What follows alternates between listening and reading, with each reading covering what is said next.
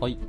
5月23日火曜日ですね。時刻は朝9時8分になりました。えー今日は昨日と一転、天気がですね、雨が降っており、今日なんか最高気温、東京は15度、最低気温11度まで下がるということで、かなりなんか寒い日になりますね。というところで、まあ、本当、最近まだまだあの天候の変化が激しいんですけど、まあ、体調管理気をつけていけたらなと、はい、思います。おはようございます。夢見のキースこと桑原です。えーではでは、本日も朝活を始めていきたいなと思います。えーで、本日はですけども、えーと、昨日まで、なんだっけ、Google っていうか、もうゲームスト Chromium かのアクセシビリティ周りの設計の記事を読んでたんですけど、まあ、あまりにも難しかったのと、僕が予備知識全然ないままやってしまったので、えー全くもってわからんという感じになってしまったので、一旦やめることにして、今日は全然別の記事をこう読んでいこうと思ってます。で、えー今日もですね、えー、ToDo に貯めていた記事の一つである、一般社団法人日本 CTO 協会理事をされている、えーまた、えー株式会社レクター代表の、えー、ひろきさんですね、の、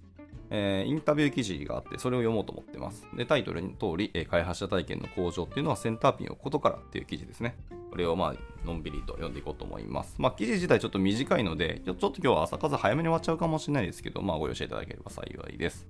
えでは、えやっていきたいと思います。今日の参加者ですけども、見えてないですけど、えースーさんですかね。おはようございます。ご参加いただきありがとうございます。今日も今からダラダラとやっていこうと思ってます。はい。では早速内容に入っていきましょう。で、えー改めまして、えー今回の、えーインタビューの、インタビューアーですかね、の方ですけど、えー一般社団法人日本 CTO 協会理事と、あと株式会社レクター代表されている広木大地さんという方ですね。えー2008年に株式会社ミクシーに入社をされ、同社メディア開発部長、そして開発部の部長、そしてサービス本部の本部長執行役員を務めた後、2015年に退社をし、株式会社レクターを創業されました。で、技術系アドバイザリーとか、えー著書であり、エンジニアリング組織論への招待。まあ、これすごく有名な本ですね。が、えーブックログビジネス賞大ビジネス書大賞というのを受賞しました。あとは、えー、翔泳社の技術書大賞も受賞されたりとか、あ一般社団法人日本 CTO 協会理事をされているとか、などなどというところです。はい、じゃあ最初行きましょうかね。えーまず一つ目のセクションは、開発者体験は、え可視化できるというところからです。えー開発者体験、まあ、いわゆる DX とか、えー、 developer experience ですね、を整え、えーエンジニアにとって心地いい開発環境を整えることが、えー人材獲得や離職率の低下に効果があるのは間違いない。だが、日本 CTO 協会で理事を務める広木大地氏の話を聞くと、開発者体験を単に引く手あまたのエンジニアを自社に引きつける手段と位置づけるのはいささか早計だと思えてくると。で日本 CTO 協会が監修、えー編集し、あ編纂し、2021年4月に公開したソフトウェア活用のガイドライン、え DX クライテリアですね。DX 基準の、え解説でも触れられているように、開発者体験は単に、え快適な開発環境だけを指すわけではなく、超高速に、え仮説検証する能力と、え定義しているからですと。で DX クライテリアの策定に関わった、えー、広木氏は開発者体験を次のように解説をしていると。開発者体験とは、えーすなわち超高速に仮説検証する能力を高めることを意味します。超高速に仮説検証する能力とは、えー社会が激しく変化する中で企業がその変化に対応し自己変革する能力になります。つまり、優秀な人材が集まりやすく定着しやすい企業っていうのはデジタル社会に適応するために必要な条件を一定水準満たしており常にアップデートできる企業と言い換えても良いでしょうと。まあ、一応この記事の、え中ですね、DX クライテリアのあの策定の目的とかビジョンみたいなところですね、の、え別の記事へのリンクもありますので、まあ、見てみてください。またその DX クライテリアですね、これ自身すごく素晴らしいあの指標というか、 metrics 測るためのツールになりますので、これぜひぜひ使ってみてください。あの企業の、あのいわゆるそのエンジニア組織論論じゃないですね、エンジニア組織とかを統括する方とか、まあ、リーダー職をやられている方というのは常にこれ見てみるといいと思います。で、戻りまして。で、広木氏は開発者体験、つまり developer experience ですね。DX とえデジタルトランスフォーメーションの DX。この2つというのはデジタル社会を前に進めるために欠かせない両輪だというふうにおっしゃってます。そのため、先に挙げた、DX クライテリアを自社における開発者体験の程度を測るツールとして使えると、話しております。開発者体験を測定する方法には、実際に働いているエンジニアにアンケートを取るやり方が挙げられますが、仮に肯定的な意見が多かったとしても、必ずしも良い開発者体験ができている、実現できているとは言えません。なぜなら、えー旧体以前として、企業風土になりきってしまって、それが当たり前だと思ってしまう可能性もあるからです。その点、DX クライテリアは、チーム、システム、データ駆動、デザイン思考、コーポレートの5項目に分かれていて、例えば、えー、テストの自動化がなされているか、チーム内で何でも話せる心理あ心理的安全性というのは担保されているかなどなど、えー、具体的なプラクティスが実行されているかどうかっていうのをチェックできます。で、2つの DX っていうのは表裏一体です。開発者体験の実現度合いっていうのを知るための、えー、評価ツールとしてもご利用いただけますと。はい。そうですね。このクライテリア、基本的になんか世間一般でいう DX って言われるとデジタルトランスフォーメーションのことを、え、言われるかもしれないですけど、僕ら開発者側からすると、この言葉が、え、今みたいに世間一般に知れ渡る前に、え、知っていたというか、当たり前に持っていたあの developer experience ですね。こっちの DX の方が僕らエンジニアにとっては馴染みが深いんですけど、今今はデジタルトランスフォーメーションの DX っていうふうに言われたりしますね。はい。でも、この2つが両方ともですね、表裏一体であり、これがビジネスの両輪だよっていうものをおっしゃってますねっていうところでした。で、CTO 協会が2022年5月に公表した、え、 developer experience award 2022っていうものがありまして、こちらにも、え、対外的な情報発信力や、え、自己開示力を示す、え、定量化指標と言えそうですと。で、ランキング上位に名を連ねているのは、イベント登壇やメディアへの露出、テックブログでの情報発信などを通じて、開発現場が抱える技術課題やその取り組み内容をオープンに開示している企業が中心です。外部の技術コミュニティとつながりが深い企業というのはエンジニアにとって親しみがあり、開発体験の良さを想起させるものなので、まあ、一定の評価指標にはなるでしょう。エンジニアでない方にとっては、え意外な社名が意外な順位にランクインしていると感じているかもしれませんが、それも狙いのうちです。デベロッパーエクスペアレンスアワードの集計結果をきっかけに、経営者やビジネスサイドの人々が開発者体験について考えるきっかけになってくれたら嬉しいですねと。はいはいはい。まあ、ちなみにトップ10だけガーッと並べますと、えー、1位は株式株式会社メルカリですね。で、2位が、えー、Google LLC です。で、3位 LINE 株式会社。4位 Yahoo 株式会社。えー、5位、えー、株式会社サイバーエージェント。で、6位サイボーズ株式会社。えー、7位株式会社スマート HR。で、8位、え、マイクロソフトコーポレーション。えー、9位株式会社 DNA。えで、10位、え株式会社夢見と連なりますと。こんな感じですね。まあ、ここからでも、えっと、30位まで結構有名な企業がズバーっとこう連なっていきますけど、まあ、大体こう IT 業界のベンチャー企業がバッと連なりますね。とても素晴らしい企業さんばっかり並ぶんですけど。まあ、一応このアワード2022の、えっと、別の記事のリンクもありますので、まあ、見てみてくださいと。はい。では戻りまして、えー、続いてのセクションは、目に見えない投資を阻む壁というところです。デジタルトランスフォーメーションの成否とエンジニアリング組織の生産性の高さを表す開発者体験は表裏一体だと話す広木氏。無論この2つの DX は経営やビジネスに直結するものだが、経営陣を含む非エンジニア職の人々にとって開発者体験の重要性や意義を理解するのは容易ではない。ソフトウェア同様、開発者体験も目に見えず触れることもできないからだと。テストの自動化を実現し、心理的安全性を担保するには、えー、最新の開発メソッドやツールの導入が不可欠です。しかし、どの取り組みも目の前にある技術的負債を返済するための取り組みであって、えー、売上を押し上げてくれるわけでも、便利な新機能の実現に直結するものでもありません。えー、経営者やビジネスサイドの人たちにしてみれば、こうした目に見えない投資っていうのは評価しづらいもの。ともすると、投資を惜しむ方向に傾きがちですと。まあ、これもそうなんだよね。で、しかし、投資を惜しみ開発者体験を改善することなく放置すれば、えー、作業効率が改善されず、激しい変化の時代を勝ち抜く可能性は減るばかりだと。で、ディベロッパーエクスペアレンスアワードも、えー、DX クライテリアも、エンジニア部門にとっては自らを律するための指針であるために、えー、経営やビジネスサイドの人々に見えない投資の重要性を知ってもらうための重要な取り組みでもあるのだというふうに、広木氏は力説しています。で見えない投資を怠ることによってエンジニアの創造性や挑戦への意欲が阻まれあ蝕まれより良いソフトウェアが作れなくなれば、えいずれ売上や利益も下がるでしょう。こうした負のループにはまり込まないようにするためにも開発者体験の重要性や、え目に見えない価値を伝える必要があるのです。え無論、より良い開発者体験を実現することによってエンジニアの考え方や振る舞いも変わる可能性があります。例えば、テストやデプロイが何十もの安全対策に守られながら自動化され、えー、毎日新たな機能改善がリリースできるようになったとしたら、エンジニアの安全に対する認識や、えー、コード修正への抵抗感はかなり軽減されます。半年に一度しかリリースしなかった時に感じていた、えー、この修正でトラブルを起こしたらどうしようという不安感から解放されるからです。で、この便利さと安心感を一度でも体験したら、おそらくプレッシャーに満ちた以前のワークフローに戻りたいとは思わないでしょう。むしろ、他の業務にも応用したいと、えー、変化への前向きな気持ちが湧いてくるはずです。え、超高速な仮説検証の仕組みを整えることによってエンジニアの仕事は楽になる。だがそれは、え、家庭であってゴールではない。効率的な仕事ができるようになることで、開発文化が変わることを促し、最終的には経営やビジネスをアップデートすることでもあるのだと。はいはいはい。というところですね。まあ確かに、小さく早く、え、リリースする。このサイクルを上げるってことは、スピードアップっていうよりも心理的安全性を担保するっていうところもありますよね。僕らにとって。まあ、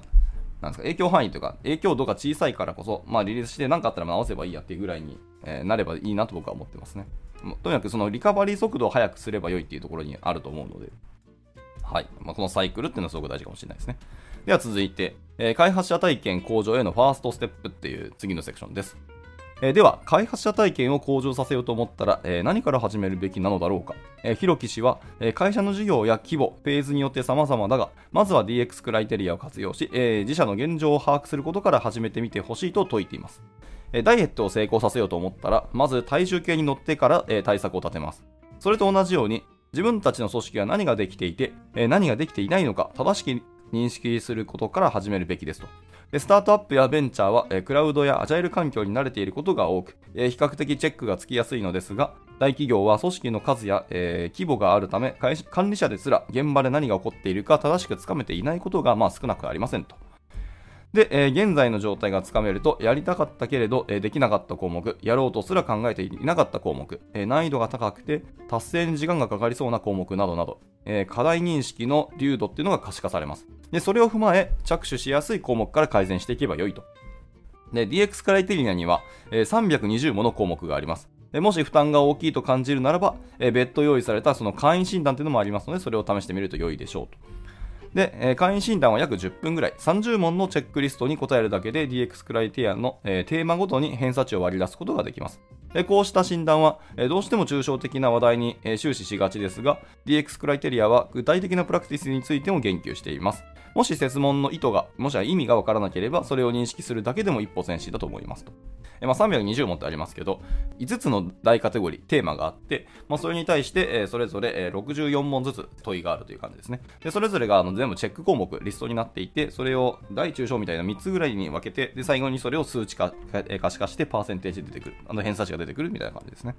で320問だと多すぎるので、えー、ざっくりとした30問のチェックリストというのもありますので、まあ、それをやるだけでも全然いいと思います。はい。で課題を認識できてから、えー、先進的な取り組みを実現できる、えー、小規模組織を立ち上げ、いい体験を社内に作ることが重要だと広木氏は諭します、えー、改善を重ねていく中で、徐々に難易度が高い項目にも手を伸ばせるようになるでしょう。えセンターピンを立て、成功体験を積んだ社員が活動の輪を広げてくれるようになります。体験したことがないことに対して人間はどうしても臆病になりがちです。小さなことを積み重ねていくことでしか、え状況を打開する手立てというのはありません。す、べ、てを打ち抜く銀の弾丸はないのですと。で、えラスト、ラストのセクションは説明責任は変革を拒む側が果たすべきだというふうに言っています。なるほどね。はいえー、テクノロジーもビジネス環境も日進月歩で変化するにもかかわらず大半の人間は現状を過大評価し変化を先送りしがちですと。で広木氏は開発者体験の向上に取り組むことを組織にはびこる無意識なバイアスを変えるきっかけにしてほしいというふうにエールを送っております。え変革が父として進まないレガシーな企業では変革を願う人たちに対して現状維持を望む人たちが説明責任を果たすよう求める傾向があります。我々はむしろ DX クライテリアを使って変革を望まない方々が、えー、変革を望む人々に対し説明責任を果たすように変えていきたいんですと。変わらない側に説明責任を求めていきたいようにしたいんですね。で、なぜ DX クライテリアにあるこの項目を満たす必要がないのか、だとすると、どんな手段でリスクヘッジするべきかなど、DX クライテリアっていうのを起点として、具体的な議論ができるようになれば、日本に蔓延する先送り思考っていうのが改善に向かうんではないでしょうかと。はい、えー、経産省の試算によれば、システムの老朽化による、えー、経済的損失っていうのは2025年以降の5年間で年間12兆円に上るというふうに言われております。まあ、東京オリンピック4回分に上る巨額な損失になると。で、今、今年2023年なので、あともう2年ちょっとぐらいで、えー、12兆円に上るというふうに言われていると。これやばいですね。システム老朽化はもう待ったなしですね、これは。はい、えー、この巨大な負債を前に2つの DX を推進するか、それとも衰退するか、その瀬戸際に立っているのが、まあ、今の日本になります。企業活動を円滑に進めるためにも開発者体験を高めデジタルトランスフォーメーションを前に進めていかなければなりませんというところで本記事は締められておりました。はい。まあ、インタビュー自体もっと長いかもしれないですけど、今回はちょっと短めな感じでしたね。はい。以上いかがだったでしょうか。まあ、後ほどこの記事、えー、と、改めてツイッターでシェアしますので、皆さんの方で見てみてくださいっていうのと、えー、繰り返しになりますけど、日本 CTO 協会がここ出している DX クライテリアですね。これ本当素晴らしいものなので、えー、ぜひぜひ、えー、使ってみてくださいとか、あの見てみてください。あの別にチェックしなくても、その各項目とか、どういう分け方をして、えー、CTO 協会はどういうところにちゃんと重きを置いて、ここをポイントとして選択をしたんだっていう、それを見るだけでもかなり良いと思います。これやれば、今の、え日本において、え DX を進めるためにはっていう必要な内容がここにガッともうまとめられてますのでね。はい、見てみていただければと思います。まあ、せっかくだし、ちょっと時間が若干余ってはいますので、えー、とこの DX クライテリア策定の目的とビジョンのところのご紹介もして、えー、今日は終わろうと思います。はい。えー、私たちの DX の捉え方というところからです。えデラえデジタルトランスフォーメーションという言葉は2004年スウェーデンの大学教授であるエリック・ストルターマンによって発明されました。彼は IT の浸透が人々の生活をあらゆる面でより良い方向に変化させるということとして DX を定義しました。え情報と現実がリンクし、デジタル上のオブジェクトが、え社会的な実態を持ち、現実と、え接合していくことで、え社会がより便利に、そして豊かになっていくこととして定義づけました。で、この言葉は具体的なサービスや事業についてを指しているわけではありません。これから起こる社会の変化について述べたものです。でそれから十数年が経過し、え実際に社会には目まぐるしい変化というのが起きました。えー、ブーカの時代、不確実性の時代などと言われながらも、えー、目まぐるしい環境の変化が起きる中で、それに合わせて企業も組織もどんどん変わっていく必要に迫られることになりました。そしてこれからもそのような急激な社会変化が続いていくことが予想されています。で成長が当たり前な時代から変化こそが当たり前であるという時代に変わっているのですと。そのため、これまで経済、社会、そして自分たちの業態というのがそのままで良いのかという問いかけが多くの企業に投げられる投げかけられることになりました。つまり、私たちは10年後、20年後も今のままで生き残ることができるのだろうかという問いになります。私たちは、え、デジタルトランスフォーメーションという言葉をこの問いかけのことだと捉えています、え、デジタルという言葉が使われておりますが、決して技術者やソフトウェア事業者を対象に定義されたっていうような、え、事柄だとは考えていません。もし皆さんの企業がこの社会的変化の中で活路を見出せているのであれば、それはデジタル技術と関係のないところにあっても何も問題はありません。過度に不安を煽るだけの DX であっていけないというふうに考えています。で、続いて、えー、超高速な仮説検証能力の必要性ってところですね。えー、世の中が大きく変わる中で、えー、個々の事業予測や特定のテクノロジーよりも変化に対しての組織的な適応力こそが重要になってきます。これをダイナミックケイパビリティと言ったりしますと。でダイナミックケーパビリティとは、えー、カリフォルニア大学の、えー、デイビッド・ジェイ・ティースによって提唱された、えー、戦略経営論のもので、え、ものづくり白書2020においては、え、環境や状況が激しく変化する中で、企業がその変化に対応していく事項を変革する能力と説明されています。えー、ちなみにものづくり白書っていうのは経済産業省が出している、まあ、いわゆるホワイトペーパーの一つ。で変化が小さい時には変化の兆しからあらかじめ起こることを予測しそれに対して自分たちが何をすべきかっていうのを計画しそれを効率よく遂行することが組織に求められる能力でした。で効率化が価値を持ちそれが競争力に変わりました、えー、しかし変化が大きい時代になるとあらかじめ予測して何かを計画するのではなく変化に合わせて素早く行動するものが競争力を得る時代になりましたとで、顧客や社会の変化を捉え、それに合わせた仮説を立て、素早く失敗し、学ぶという仮説検証能力こそが、えー、効率化や大量生産に変わる新しい時代の企業の競争力の源泉だと言えますと。でソフトウェアサービス事業者たちが、えー、獲得しようと、えー、試行錯誤してきた様々なベストプラクティスや文化っていうのは、まさにこの高速な、えー、仮説検証能力を得るということにフォーカスされてきたものになります。私たちはその中でも、えー、変化に柔軟なシステムを維持し、改善し続けるための能力、えー、経験に基づいて価値のアウトカムを最大化できるチーム能力、えー、顧客の深いインサイトを捉え、えー、価値ある仮説を立て、えー、高速に検証できるデザイン思考能力、でデータを正しく集め、分析し、意思決定をし、価値につなげるデータ駆動能力、